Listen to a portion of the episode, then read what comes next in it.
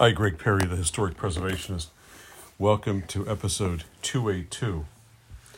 Uh, the episode is going to involve splitting and dressing stone, whether it be for manor houses, castles, mansions, for your, uh, your stone walkway. Um, so, stone in general, so let's get into it. Splitting and dressing stone is slow, difficult work, and, on a large scale, quite impractical but you may find that a few pieces require shaping if they're not to be used.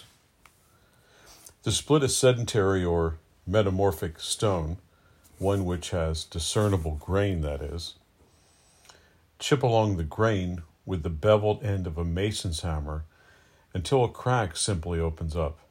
Quite simple to do. And it's almost like uh, putting a wedge in your your straight grained oak, uh, your wood on this prefer, preferring preparing for your fire. So uh, wood tends to break the same way. So then you continue to drive metal wedges into the crack until some stone opens up enough for you to pry it apart with a crowbar. To split granite, mark a line across the face and down the sides of the stone. Score the stone along the line with a hammer and chisel, and to go. All you need to go is about an eighth inch deep. Using a hand drill and a three pound sledgehammer, drill holes in the face of the stone about six inches apart along the line. Rotate the drill slightly after each blow. As the dust builds up, clear it out of the hole with a dust scoop, or else the, the dust will stop the drilling action. And you can also help with some lubrication using some kind of oil. It could be just mineral oil or any type of uh, oil or even water. It would be a great help. So um, continue to drill the holes deep enough so the wedges won't hit bottom when they're driven driven completely in.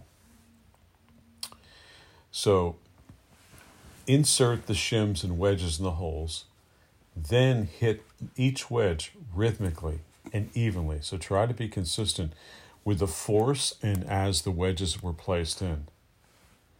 With a single blow of the hammer, it's going to open up for you. So continue to go up and down the row of wedges in succession, giving each one a single blow. This will be sure to ensure the stone splits evenly along the line, giving you what you're desiring.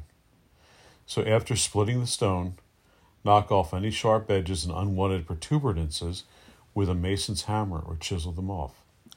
So hopefully this is a a primer to getting into some stone masonry work. Greg Perry, the historic preservationist, signing out. Thanks for listening.